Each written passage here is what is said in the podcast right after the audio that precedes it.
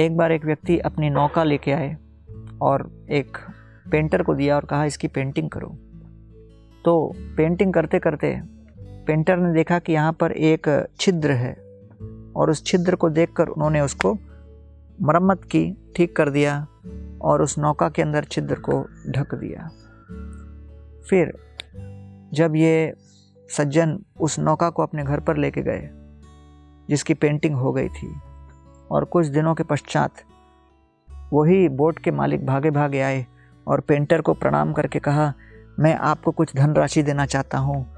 और उसे पुरस्कृत करने लगे। तो पेंटर अवाक रह गए कि, मैंने क्या किया? आपने तो जितना मैंने कारीगरी की उसकी कीमत दे दी। अब क्या कर रहे हो? तो कहते, नहीं।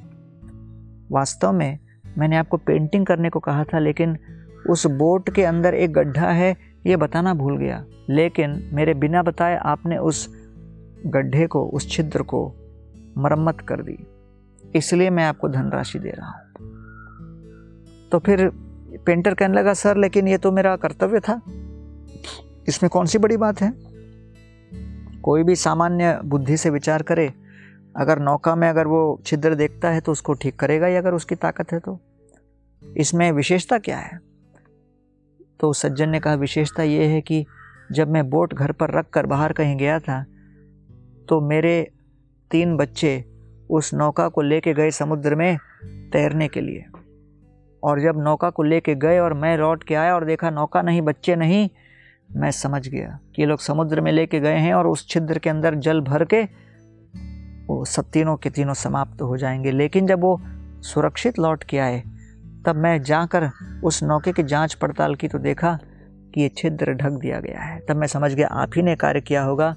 मैं आपको किन शब्दों से धन्यवाद दूँ कि आपने इस तरह परोपकार का प्रदर्शन किया? एतावत् जन्म साफल्यम देहिनाम इह देहेशु प्राणेरर्थेर्धिया वाचा श्रेय आचरणम सदा। जन्म की सफलता इसी में है कि हम प्राण से, अर्थ से, धिया से, वाचा से श्रेय करें, समाज का कल्याण करें, भगवत भजन करें और भगवान के सभी भक्तों को संतुष्ट करने का प्रयास करें।